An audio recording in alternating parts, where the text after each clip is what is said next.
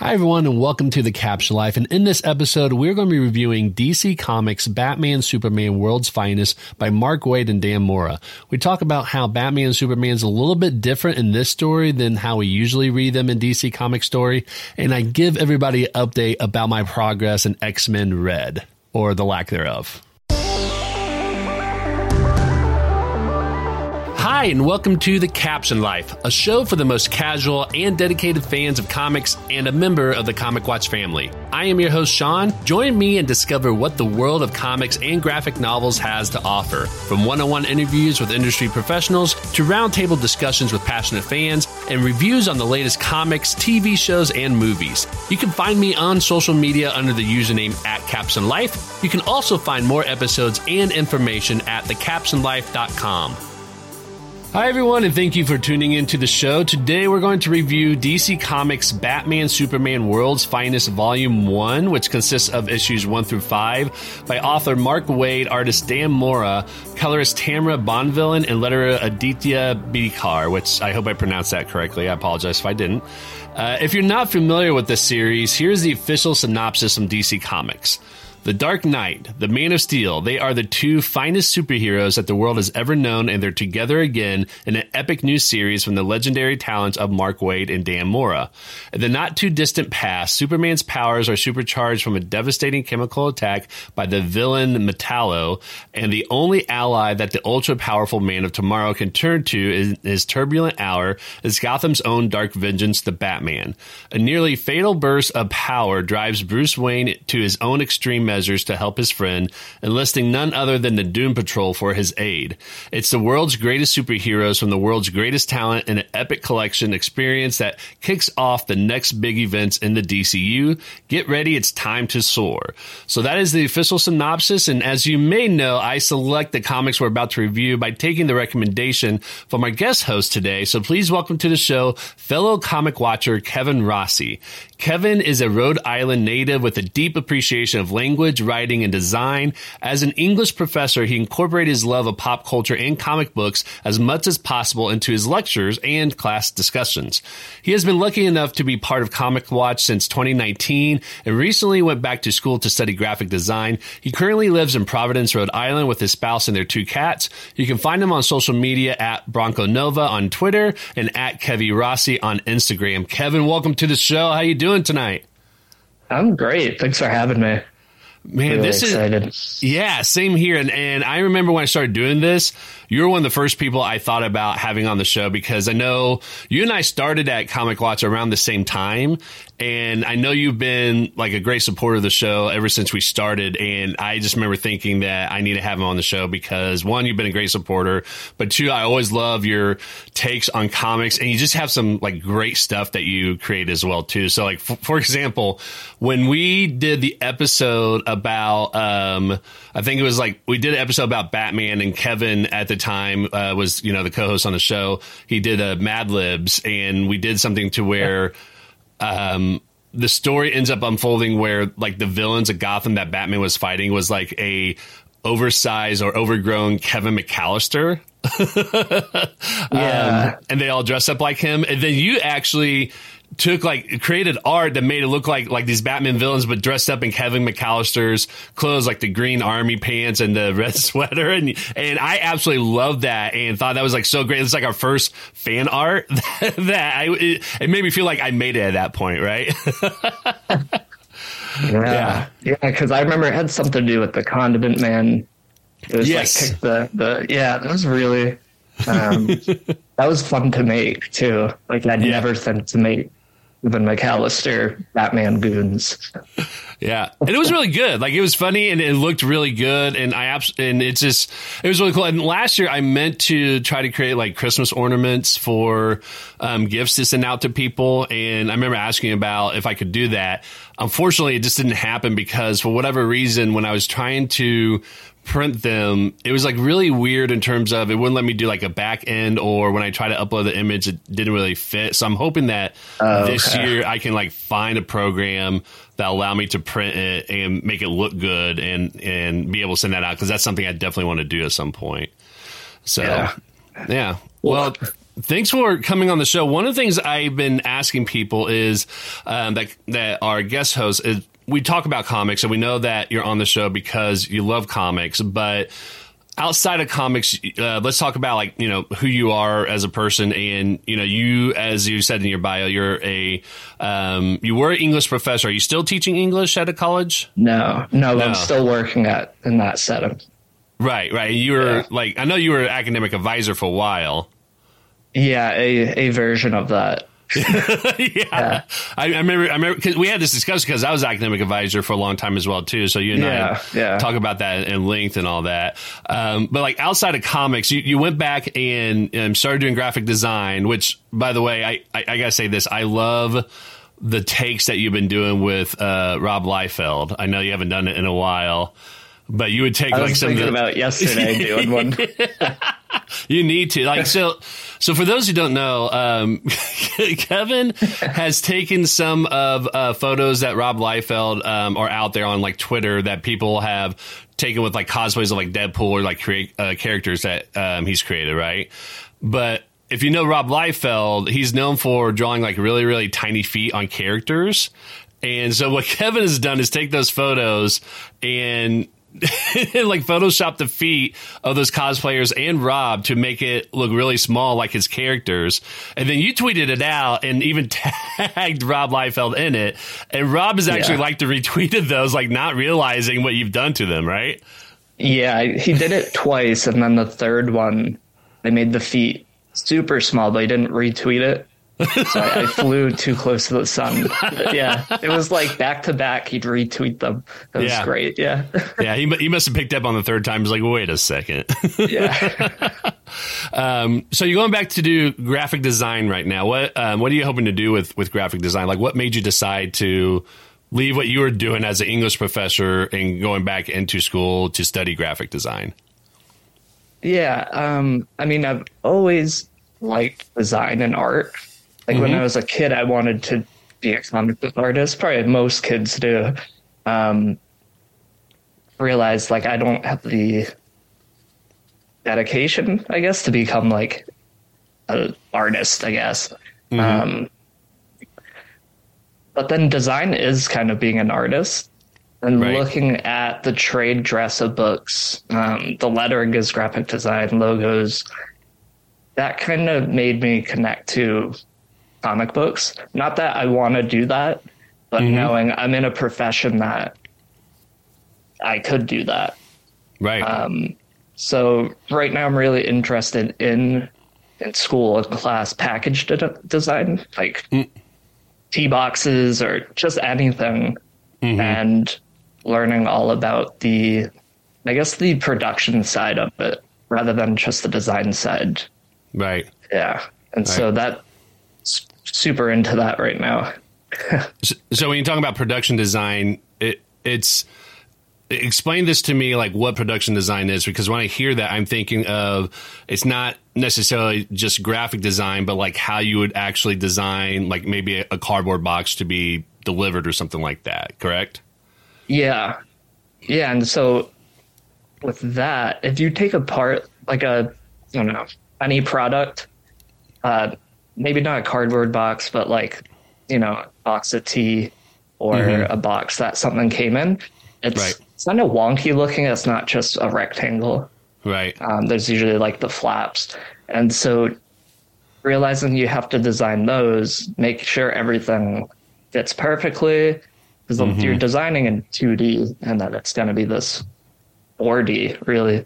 Right. Um, but then you have to think about where you're printing it, on what uh, what colors are you going to be printing with.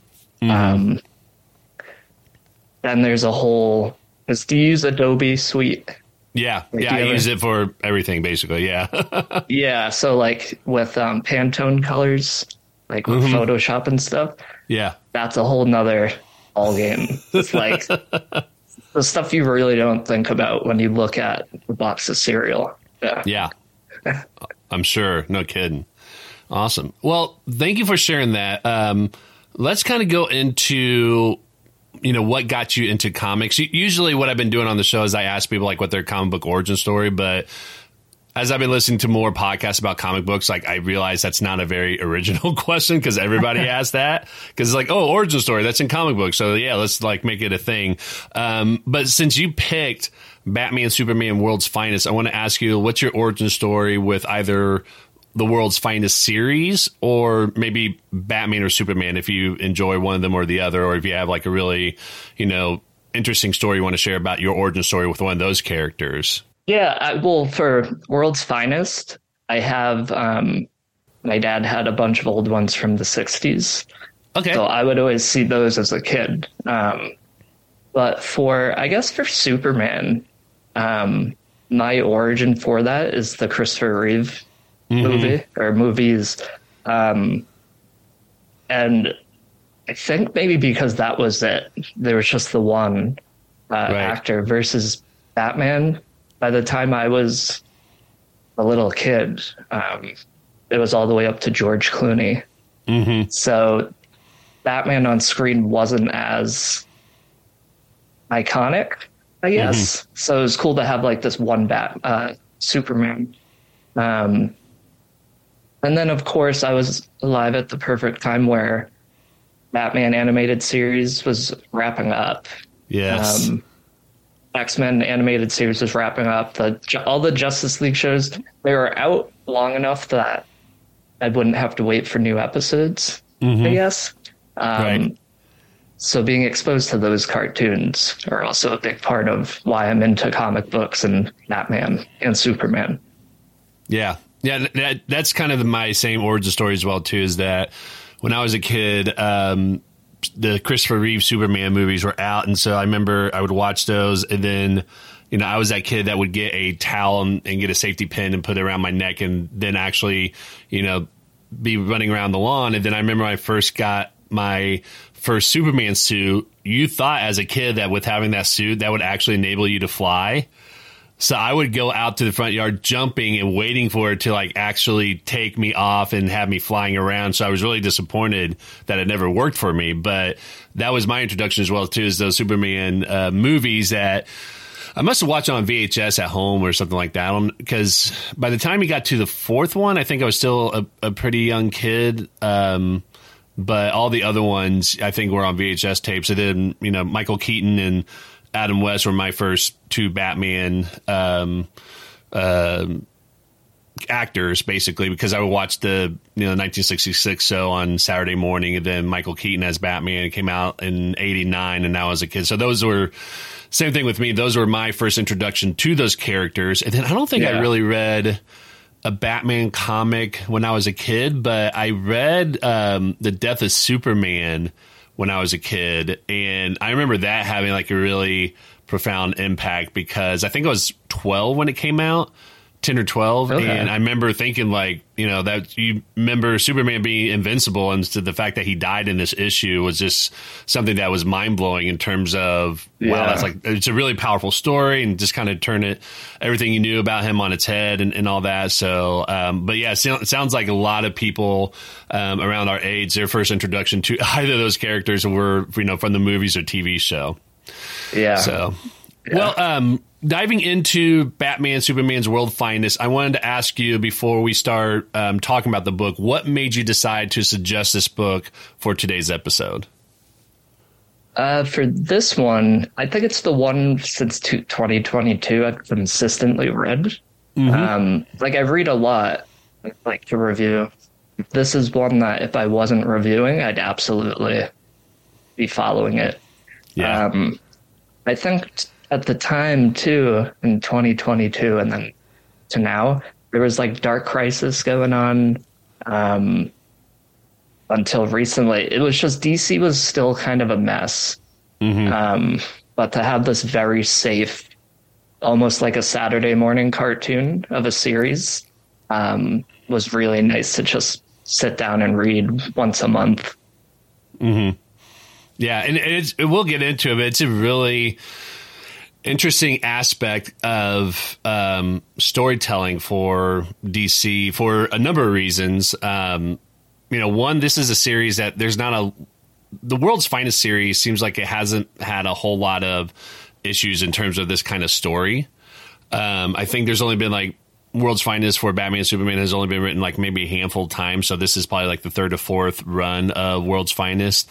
Um, but as we get into the series to talk about, we also find out that this is not a present day story. They just said like in the not too distant past. So not in the future, yeah, but in yeah. the past.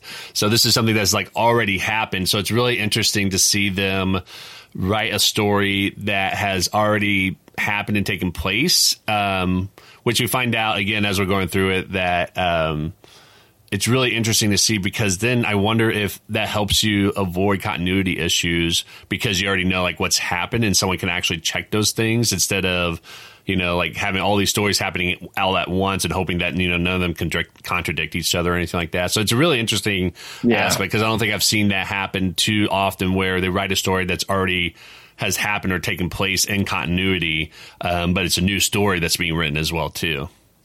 So uh, yeah, so let's go ahead and dive into the story. And for anyone that's listening, um, if you have not read Batman Superman's World Finest yet, this is your spoiler warning now to let you know that we're going to be talking about what happens.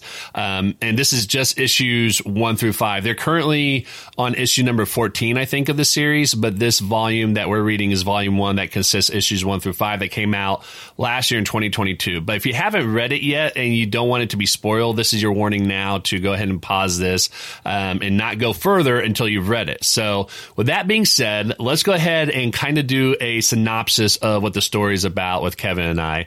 Um, so, Kevin, in, in, issue one, what we find out is it ha- uh, again this happens in a not too far off past, but it opens up with, of all people, Poison Ivy in Metropolis, right?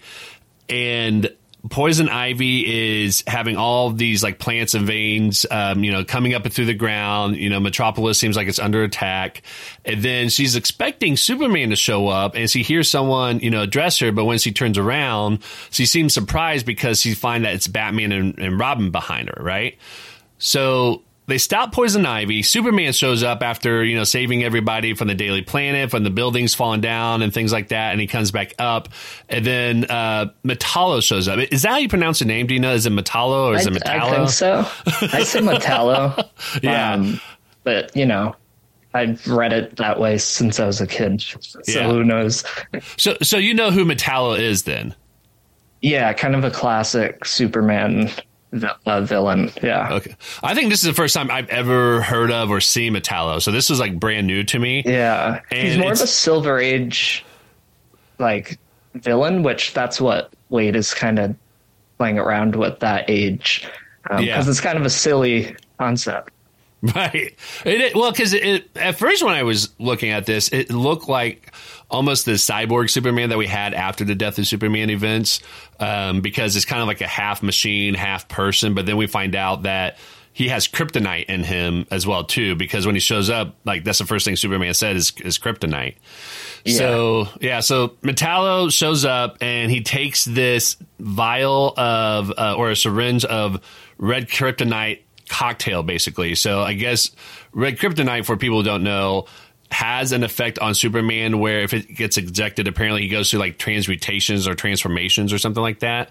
Yeah, red kryptonite is random. Like, yeah, you don't know what the effect is. So right. it's kind of a Silver Age silly thing too. it's not so silly here, but right, yeah, um, that's kind of a, a thing that Waid probably wanted to play around with. Yeah. Well, and what's interesting is just like you said, it's random, but uh, Metallo specifically said that it's not just one red kryptonite, but I guess it's like a cocktail of 12. So he he takes that and injects it into Superman, um, and then we see him start going through some transformation, right? Um, and it goes through all these weird things like his body like starts becoming transparent he's going through like some really intense um, audio things like you know everything was just really loud and it was like pounding his head and stuff like that um, and then in the middle of the story we go to a flashback or in the middle issue we go to this flashback of batman and robin trying to stop penguin from um, committing a crime and superman helps him and it's all sets up to i think it's like four pages, so it's not very long. But at the end of that flashback, um, you know, Batman tells him, you know, thank you for helping out. I think it might have been like the first time that Superman Yeah, helped him. like it. Yeah, Yeah. the way the way they approach and talked about it it seems like it's the first time. And Superman said, "No problem." He's like, "I I do this because I know you would have my back, right?" And like Batman shakes his hand and says, "Right." Which part of me is like, is this like a trick? Like, is Batman saying this, you know, as a way of saying like, "Yes, I'm just going to gain your trust, but I don't trust you," because he never trusts anybody, right? yeah, and uh, especially with there's pre-crisis, post-crisis, um, Yeah. and the new Fifty, like whatever continuity this is.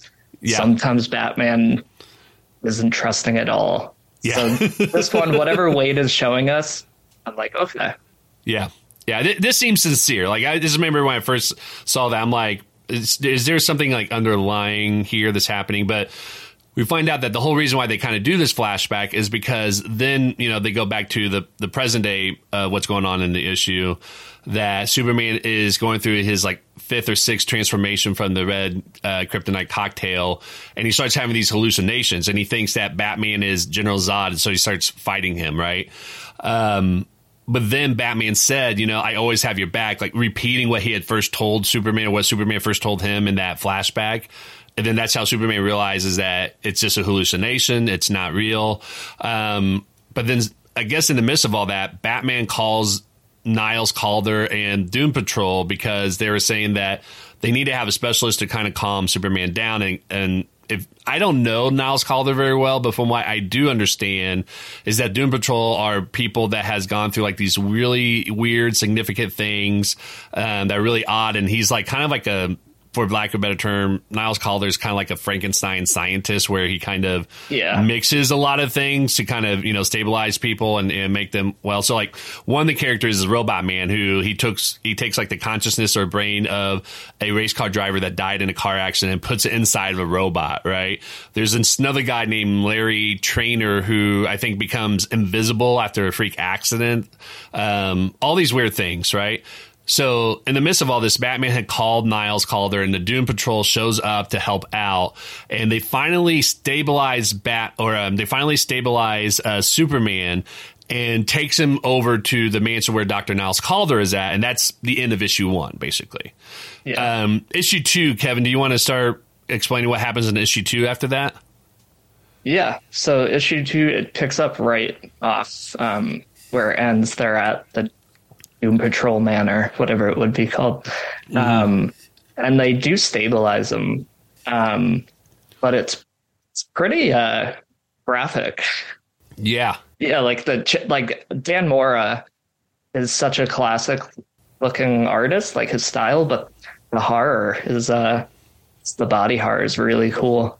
mm-hmm. Um, but so they do neutralize them, and they're all kind of talking afterwards, and um, they're they're in like the study of this manor, I guess, Right. and they kind of come onto the conversation that this this whole plot was kind of run by I say the devil Nazha. Yeah, like, uh, that's the, that's the thing with comics. Like you don't know how they're really pronounced, really. So I've been saying like Neza, but I, I don't Yeah, know. How Neza, maybe that. Yeah. um, The, the devil Neza, Naza. Yeah, Yeah, and so you kind of get the whole backstory behind that, and it's very embedded in Chinese mythology. Um, the House of Ji, or I'm guessing it's Ji or Jai. Um, yeah, yeah. It's J I. It's it's so again. Yeah.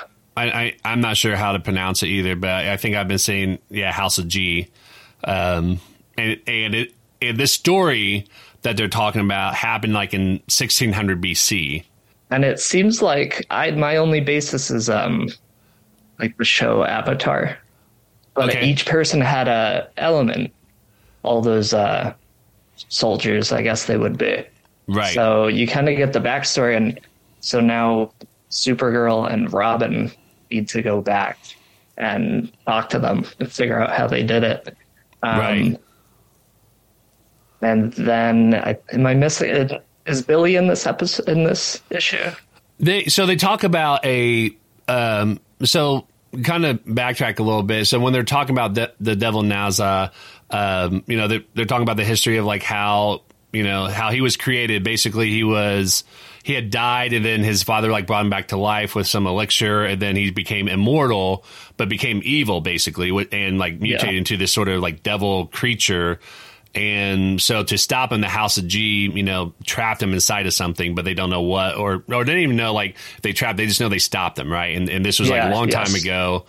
And the reason why they're bringing it up is because they have found like his sword, I guess, and that now there's rumblings that he may be back, and they don't know how he escaped or or how or anything like that. And the reason for this is because I guess Niles Caulder has been monitoring like all the heroes, which Batman gets upset about which is yeah. interesting because it's like he does kind of the same thing. So I think it's more of like it's okay if I do it. It's not okay for you to do it. um, and he says but, like we'll have a word about this later, something yeah, like that. exactly. It's like we'll talk about this later, which I kind of get because like he's part of the Justice League, so I think he like they know in a sense that he does this sort of thing, but like for yeah. somebody else that's not part of that group, like I kind of get it, but it's like it's it's very much the pot calling the kettle black in that regard. Um, but Niles has said that there's something happening with this boy, and he doesn't say who it is. Um, but also, Flash and Wonder Woman, Green Lantern are having some issues, and they don't know what. They just know that you know they're like frantically, you know, fighting somebody. And so the issue ends with um, Batman and Superman going to save um, what they find out is Billy Batson, um, who is Shazam, from this character named Felix Faust, which again I'm assuming Kevin, as you've been saying, that this is a character from yeah. the Silver Age as well, too. Yeah, I think that's my guess because I'm not yeah. too familiar. I well, I haven't heard of these characters before, but like, what once we get into issue three and start talking about like who else shows up, these names very much sound like a Silver Age kind of name. Yeah, for villains, you know. So, uh, but yeah, so that's how issue two uh, ends is that they go and try to say Batman Superman goes and tries to help out um, Billy Batson and uh, Supergirl and Robin. Which, by the way, Superman calls Supergirl, so Supergirl hasn't been on the scene yet until Superman like calls for her um, to take Robin and go back in time to talk to the House of G to find out how they stop Devil Neza, right? Um, and apparently when supergirl and, and, robin like first interact with each other it was really cool like the lettering show themselves like show them like addressing each other. So supergirl says robin but it's like very cold and the lettering the bubble has like those like icicles to make it you know look like you know this is a very cold yeah. sounding address. So you know something happened between the two and i don't know what happened. And i don't know if anybody really you know does unless you've been you know reading everything. But it's clearly there's some tension between the two right? So that's yeah. how issue two ends. Um, issue three, what happens is again, Robin and Supergirl finally goes. Um, they go back to um, end time to talk to the House of G. When they show up, they have um, the Devil Neza's um, sword with them because that's how Supergirl is able to go back to the exact time to find them. Yeah. Because not only does he have the ability to like travel through the time storm or or the time, whatever she called it, the time vortex, like you use the sword to kind of be able as like a guiding rod or something like that. So yeah, that's the way I saw it. Yeah. Yeah. Yeah. So it's kind of like, it's almost like a, like an artifact for them to know, like, this is the time period that we're trying to get into, basically. So when they show up, House of G thought that they were with the, the Devil Neza, Neza because, um, of that sword. And so they finally, you know, kind of stop them and explain to them what they're trying to do and that they're from the future. And so House of G explained, you know, they were able to fight him off for like, you know, five days and then they were able to put him in a tomb. And then at the end of it, Robin's like, well, there's got to be cuts because that seems really easy. And they said, like, well, there's the issue with sealing the tomb. And, and that's kind of how that issue leads off with that story is we don't know, you know, how they seal the tomb.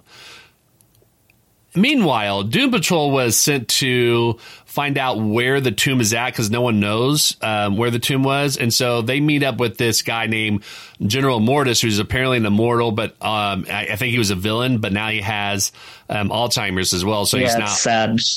Yeah. It's like really morbid.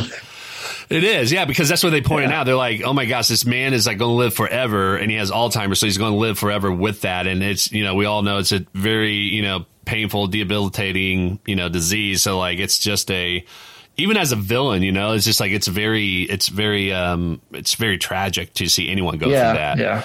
Yeah. So they find out from him that the location of the tomb, of all places, is off of Corto Maltese, which I feel like Corto Maltese is like the go-to place for anything you know sinister to happen for a story, right? Yeah. Yeah. Yeah.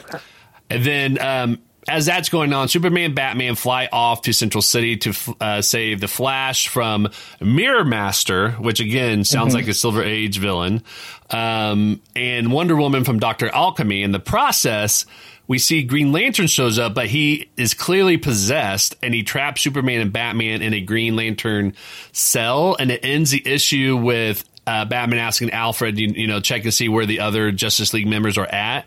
And Alfred says that everything looks fine, but we see that in the Batcave, uh, the Devil Nezha is like right possessing him. him. Like, yeah, he's behind him. It looks like he might be possessing yeah. him or something like that. Yeah. So, um, so that's kind of how the issue ends, right? Um, yeah do you want to go to issue four? Because I know issue four is really exciting for me. It's probably my favorite issue um, from this series. But do you want to explain what happens in issue four? Uh, yeah. Um, so in issue four, it starts off Robin and Supergirl are still back in time, mm-hmm. but um, now House of G told them how to uh, seal it, um, which we'll find out um, as they're coming back. And it's kind of funny seeing Supergirl just hold Robin. Yeah, it's kind of like uh, Superman does the same thing to Batman. And it's but so it, it's like this display of power that they show off. Like they could uh, they could hold them because they're like super beings. Like they could probably hold them in any sit like certain way. But yeah. it's it's almost like you know displaying their power of like just to remind you like I'm holding you this way to make to embarrass you in a sense because I'm more powerful than you are. Like it's it's always funny that always fly them the same way. It's like no matter what story or issue you're, reading from any series, they always hold them in that same way, and I find it hysterical. It's just like like you don't see them like being held or carried or, or anything else in a different way. It's it's always like that, and it's just it's yeah, I agree with you. It's hysterical to see that. Yeah, and I, it might be in the newest issue, but Robin is flying on Superman's bat. He might be Indian, like sitting cross-legged, like on a device, maybe not a phone. Um, right. um, but so we get that great visual. Mm-hmm. But there's um, some type of storm, like a time storm, and Robin slips, and mm-hmm. what we see is he's lost in time. Um, and so Supergirl has comes back.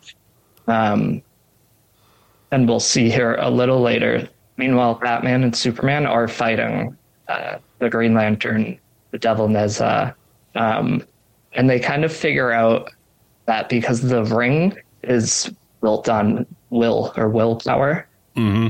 they they uh, will they both kind of do it like the Care Bear. they where they they will it, and the ring comes to them, and they fuse into how would you describe it? it's yeah, it's like a um, almost like Super Green Man, right? Like it's it's a hybrid, which is really cool. It's a hybrid of Superman, Batman, and Green Lantern, um, all as like a singular entity, both in terms of not so much mind because you see like both the consciousness kind of talking back and forth between the two, yeah. but it, it's one person, so they're infused with each other and with the Green Lantern. Um, but it's funny because because like you said, Batman said you know their will powers alone can't override him, but it's like, but maybe both of ours combined can override it. That's exactly what happens. You know, it's like it's like the Captain Planet yeah. effect. Like all your powers yeah. combine. You know, um, and so that's what what's happened is you know they become like the singular entity, and um, and so they and they go ahead and start fighting uh, Devil Nezha, and then apparently has his own Justice League of people that yeah, like that possessed. Justice League, um, which they all look great. Mm-hmm. Just like that fight scene, um, I immediately thought of the fusions from Dragon Ball Z. I don't know oh, if you yeah. watched that. But I've I've not I, have seen a few episodes, but like a long time ago, so I'm yeah, so probably not. That's it.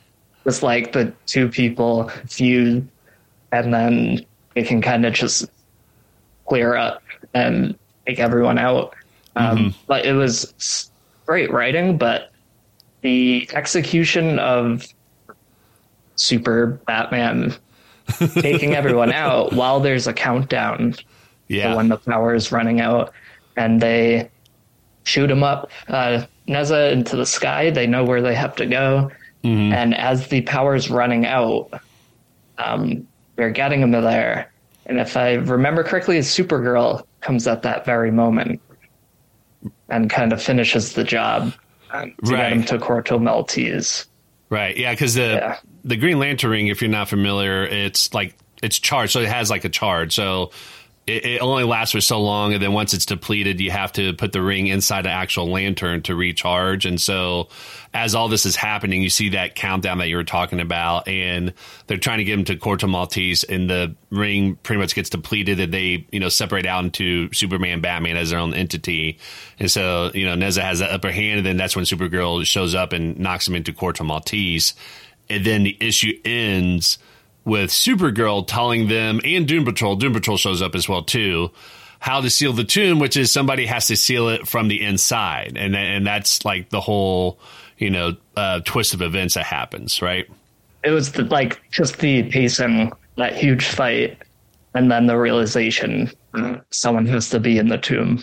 Yeah, That's like that last great. that yeah that final page splash page is like each of the characters like faces in shock when Supergirl explains like what has to happen. Yeah. So yeah, so issue five, which is the final issue of the trade paperback that we're covering, the volume one, is pretty much the final battle issue. Um, and as they're fighting Neza, Neza has this ability to possess people. So he possesses Superman and um, Rita Farr of Doom Patrol, who's like a Elastigirl, I guess, or you know, she has elasticity, so she can kind of make herself big. She can stretch her out, uh, herself out a little bit, things like that. Um, and then in the midst of all those things, Robot Man hits Neza and hits him like really hard, and everyone's really Yeah. surprised how he knocks him out. And then Supergirl remembers that when they were talking to House of G, that they said Neza, you know, is familiar with every form of like science and element, but she realizes that's from his era back in 1600 BC. He's not familiar with any of this technology in current day. So that kind of gives him the upper hand. And Superman and Rita is free from his mind control.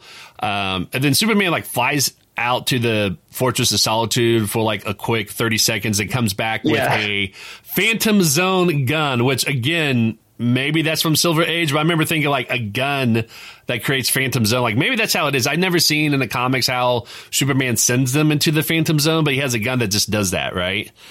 Yeah, that looks like a toy. It looks like a toy. Yeah, exactly. So I'm wondering if like they're going to market it later on, be like, oh, I get the Phantom Zone toy, or, you know, gun. You know, send your friends to the to the uh, you know ult- the mirror dimension. Um, but so Superman sends Neza there, but Neza, you know, apparently adapts really quickly and comes back through the dimension. And so, in the last ditch effort, Superman grabs Neza and he grabs the enchanted talisman that the House of G gave Supergirl in order to seal the tomb.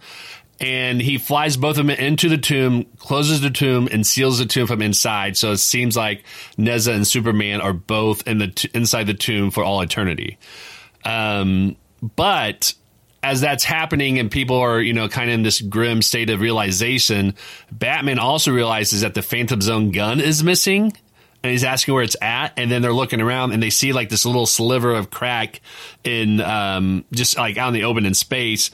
And Batman realizes that's the Phantom Zone, so they all go to that barrier and like pulling it apart, pulling it open, and Superman reaches his arms out, so they're all like pulling him out from the um, from that, and, and basically Superman is in the tomb, but they're pulling him out from the tomb through the Phantom Zone dimension, and then they seal it up before Neza gets out, and so it kind of ends with Neza's fate being sealed, you know, mm-hmm. pun intended there.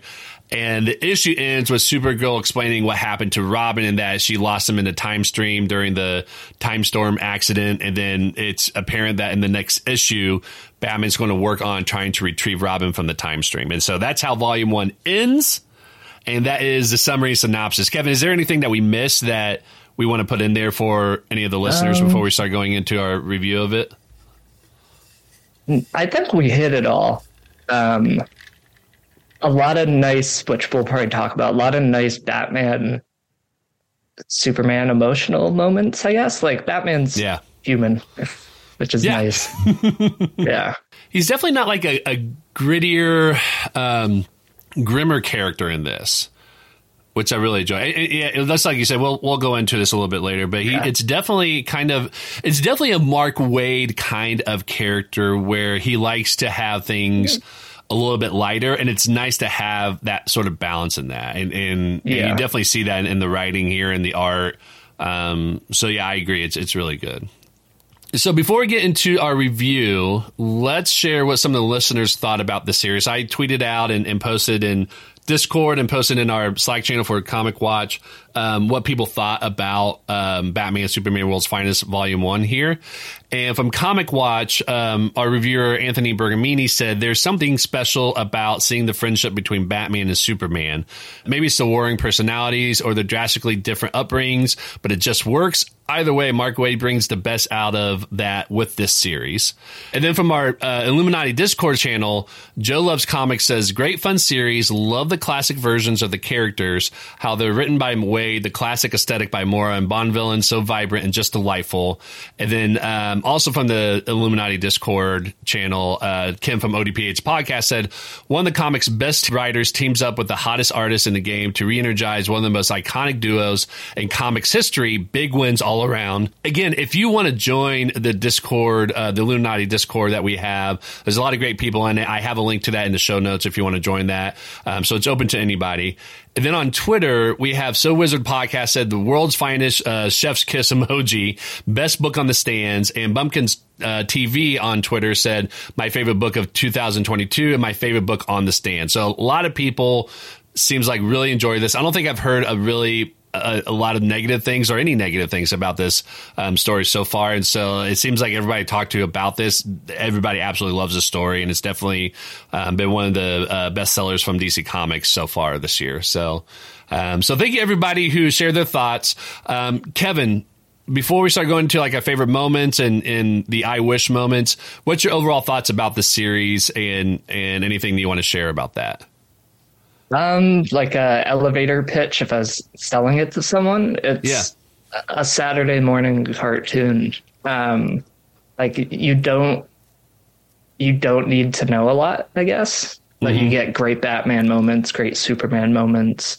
Um, the art is stunning. Uh, the writing is smart, and it's mm-hmm. it's. I'm not a big fan of writing for the trade but five five issues is a pretty good, um, well paced little first volume. Right. Yeah, especially this one. I mean, this one's definitely a good collection because it's all centered on Devil Nezha. And I don't know what's happened after issue five, but my guess is, you know, that villain is pretty much contained. So they're moving on to the next series.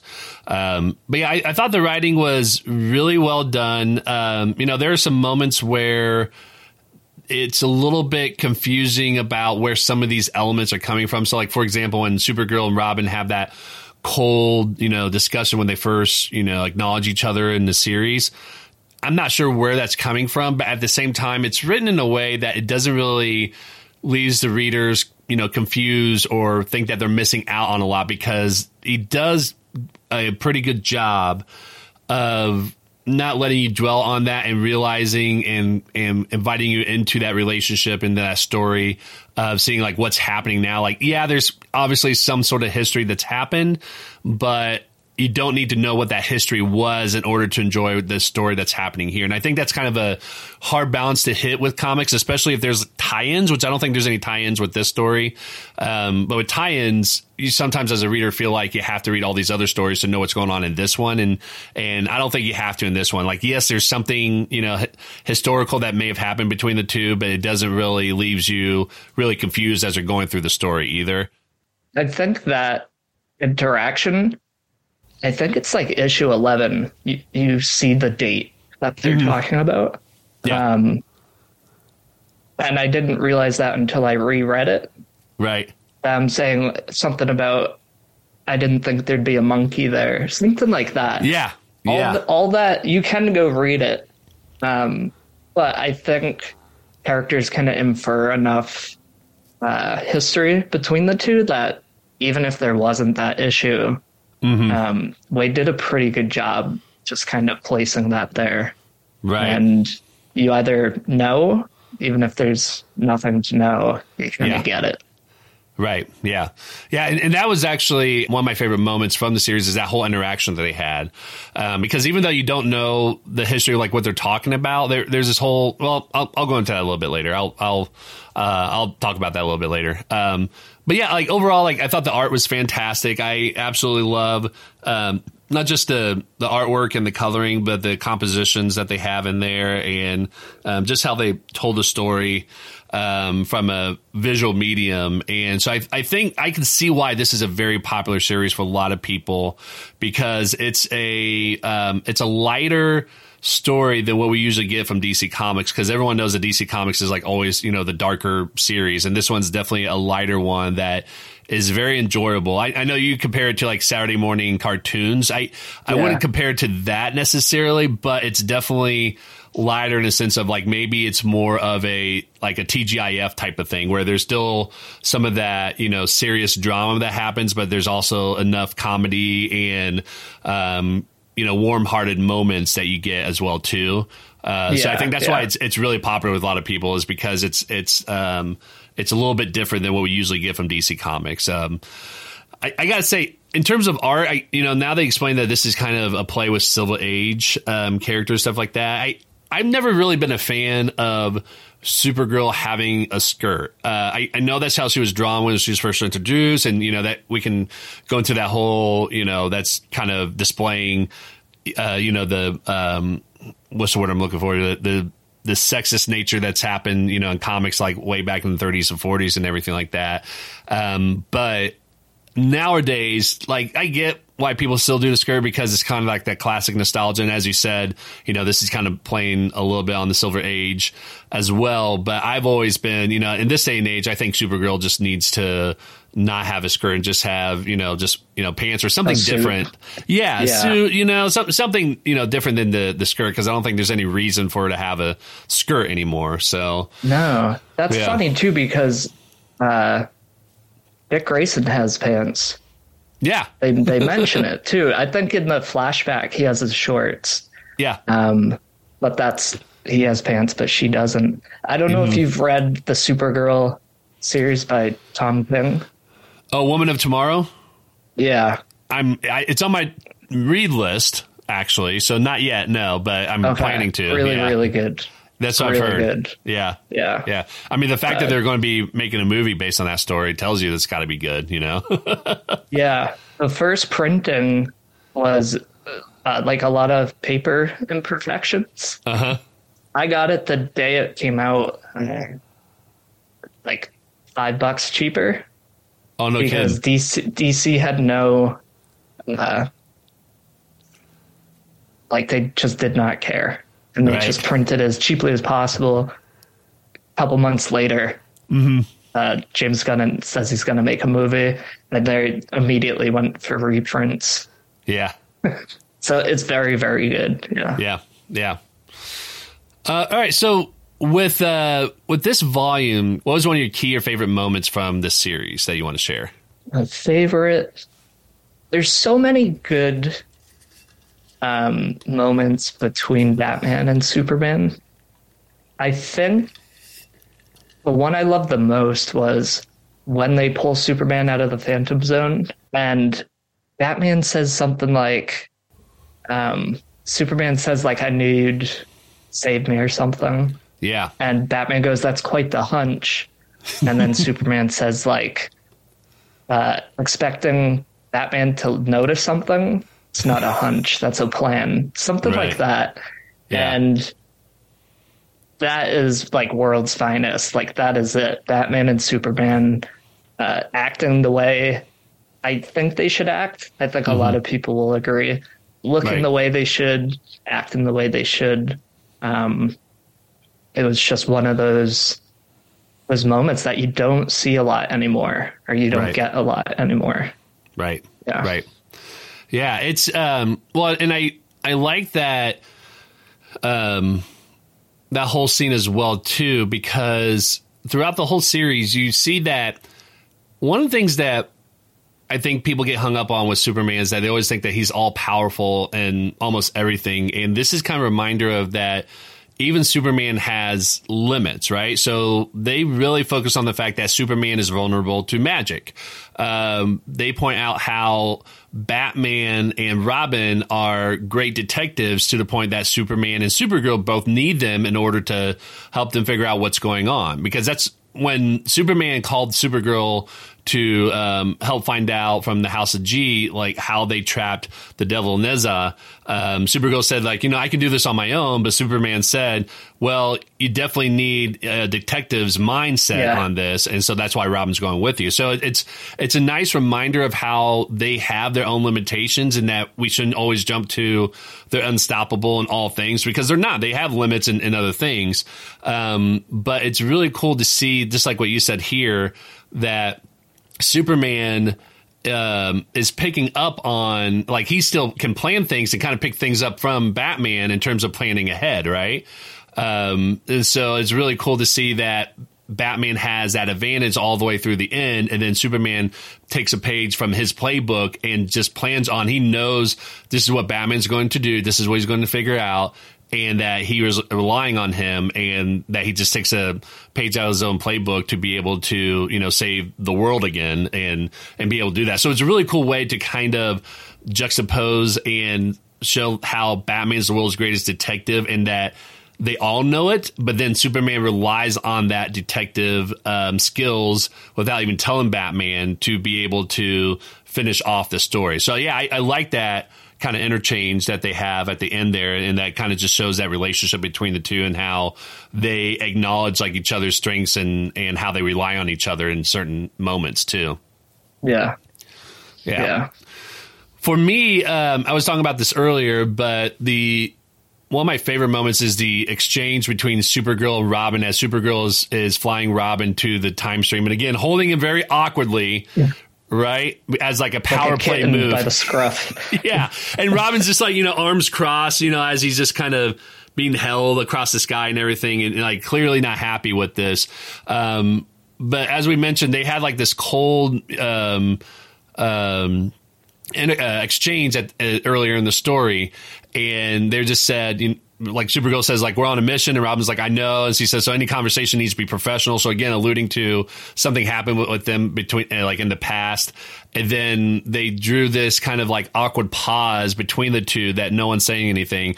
Then all of a sudden they just go into fighting about like whatever issues they have between each other, and it just kind of goes back and forth about like it's either a single event or like multiple events that's happened that clearly they were upset with each other, and it's very very funny. Like I remember laughing at that whole page. Is just how I can hear that happening in my head, or or even watching it on screen, I can see that um, taking yeah. place, and it, it was just again, it's one thing that I think Mark Waid really excels at in being able to tell and take a gritty story um, or gritty characters like Batman, Superman, like you know Daredevil. He's done the same thing as well too, and add some lightheartedness comedy into it without you know making it a goofy kind of story.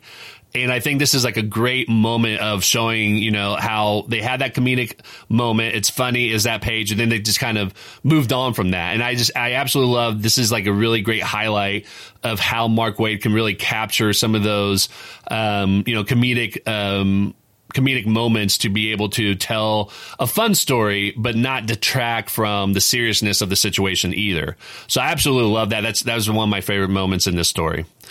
Um, looking at this volume, was there anything in there that you're just like, you know, I wish this would have been different, or I wish they would have done that?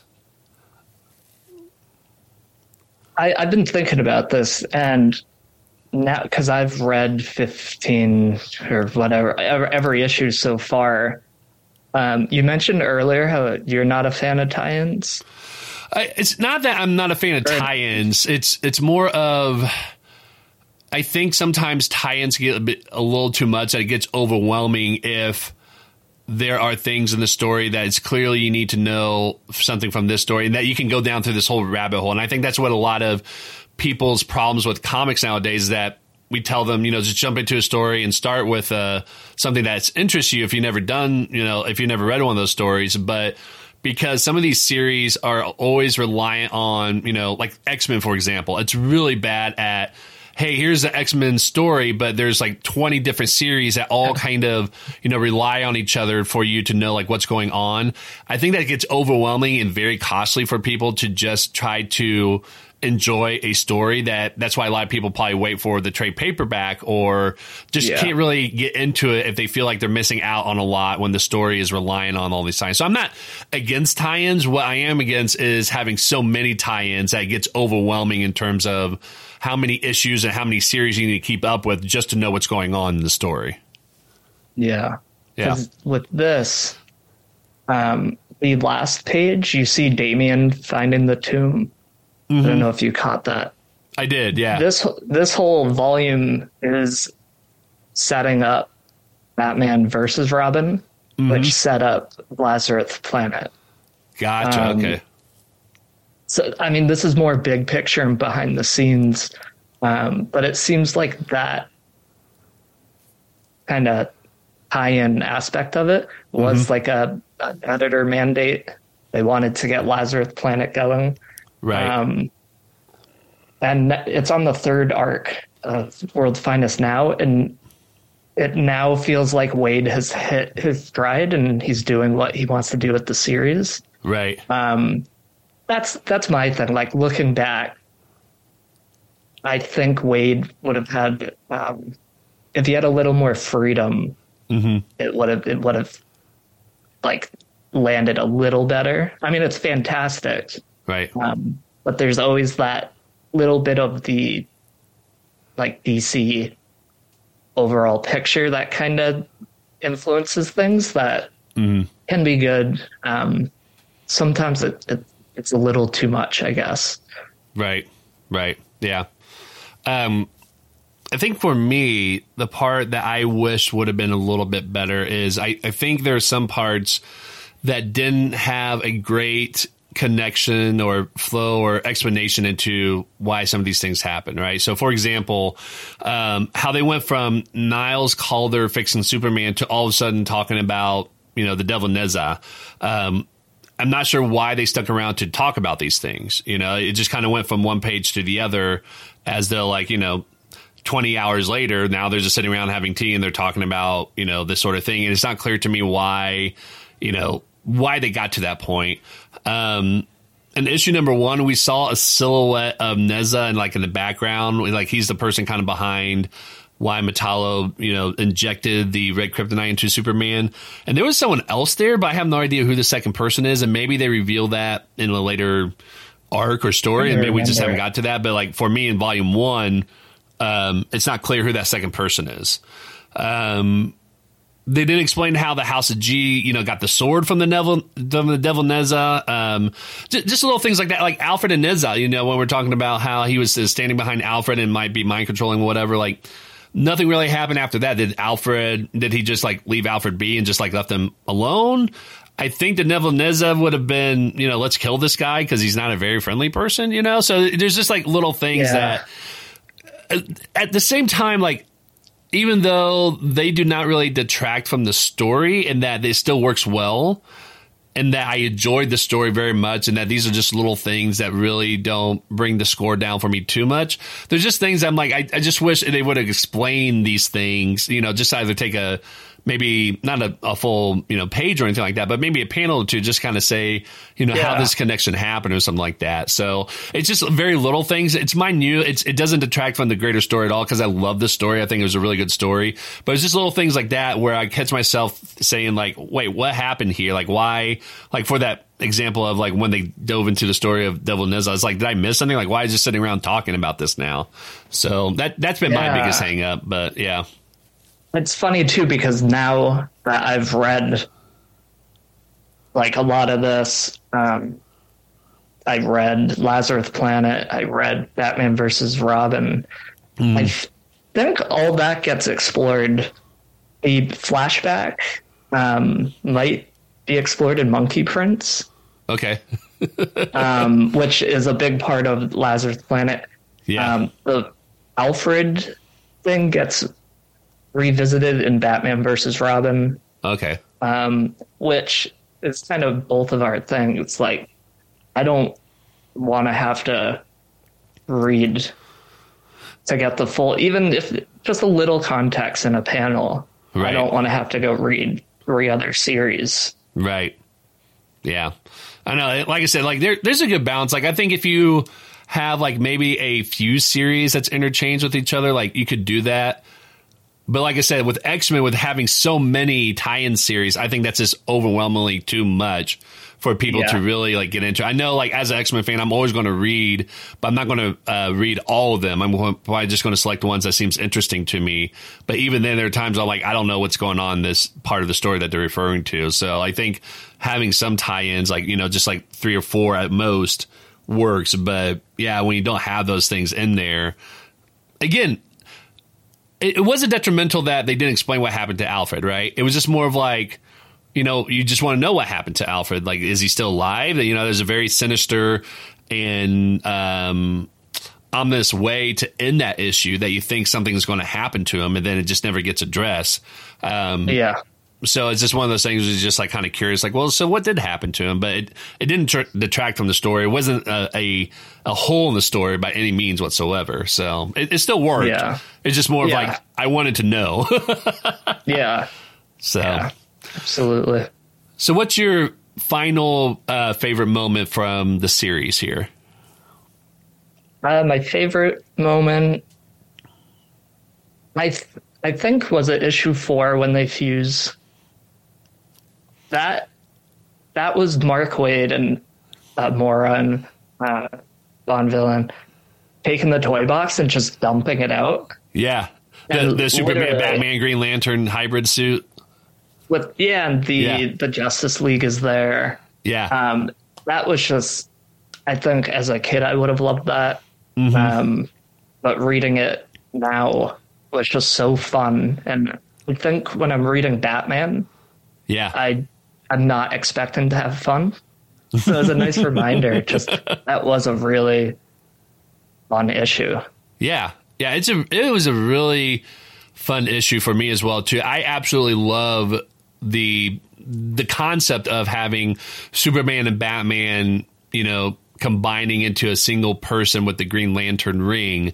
The suit design was absolutely my favorite. I remember seeing images posted on social media and I remember thinking, what is this? This looks really cool. I thought it was like a brand new character that someone created, not realizing like this is the story that's from and what it is. So when I first saw yeah. that page, I was like, oh, this was where it's from. And I absolutely love the design of it. I hope we see more of that sort of um, either entity again in the future or at least more fun combos like that. Because I'll tell you what, the the way that Mora designed it is so great because he combined um, Superman and Batman so seamlessly into this sort of thing. Like even the symbol that shows up, right? It's like a oh, Batman Superman combo that I want that symbol on a shirt so I can start wearing that around. I, I absolutely yeah. love that symbol. I think it was so cool. But yeah, that was my favorite moment as well too. Is just seeing that, not just the suit. I absolutely love that suit, but the fun that they had with the power. So when Superman or when Batman's telling Superman, you know, use your imagination, you know, he took uh, the Green Lantern power of creating batarangs out from thin air and started throwing it, and and all the things that they came up with was really cool. So yeah, I, I agree. That whole issue is just fantastic and a lot of fun with the action. But I absolutely love the hybrid suit that they came up with. I think it was just it was a lot of fun. It's a very fun, creative way to think of like a what if situation and kind of make it a reality. And it just it lasted for not even an entire issue. It lasted for like half an issue, but it was just so much fun to read and see how creative and how ingenious they got with it. And I absolutely love that issue yeah. for that reason. I agree. Yeah. And it didn't completely change the outcome. Right. It wasn't overused. Right. Um, you got some amazing visuals, mm-hmm. and the way it ended too, is Supergirl coming to kind of finish the job as they disconnect. It was yes. it was perfect. Yeah. Yes. Now again, what's funny is the Justice League was under the Devil Nezha's mind control at that point, right? Of, of those characters. Yeah. So once he got knocked out, you would think that the rest of the Justice League would have like snapped out and be like, "Oh, what's going on?" and then somehow reach out to Superman, Batman, and like join them and trying to stop. Yeah.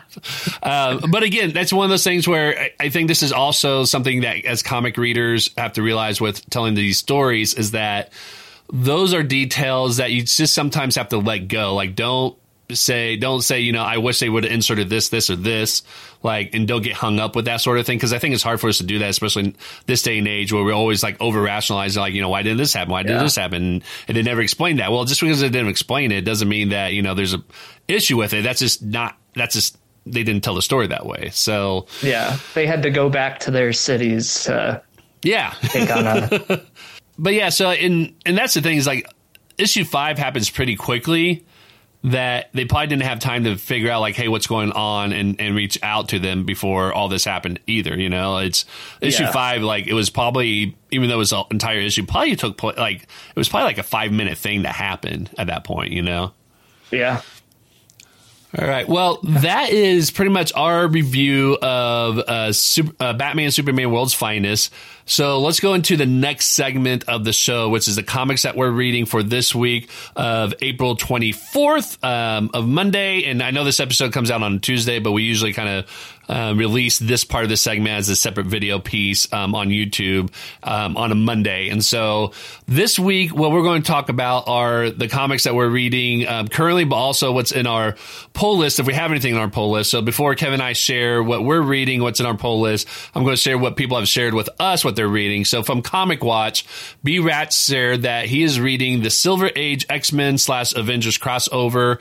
Um, it's definitely a product of its time. Best chapters are obviously the Roy Thomas penned Avengers, but the X Men issues are rather enjoyable. They're dealing with the uh, with the death of Professor X, and they're entering into an era where they don't know exactly what this team wants to be. Anthony Bergamini from Comic Watch also said that he is reading Firestorm from uh, Gerry Conway and Eduardo uh, Pansica, which I apologize if I'm not uh, pronouncing that correctly.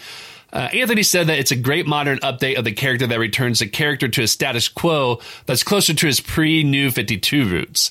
From the Discord server, Kim from the ODPH podcast said that he's reading Local Man by Image Comics, an interesting story mixing in elements of early Image uh, for a modern retro vibe. And then from Twitter, we have at Fet Bizarro said that he just got done reading The Mighty Barbarians number one, which I think is from the um, Ablaze Comics Publishing.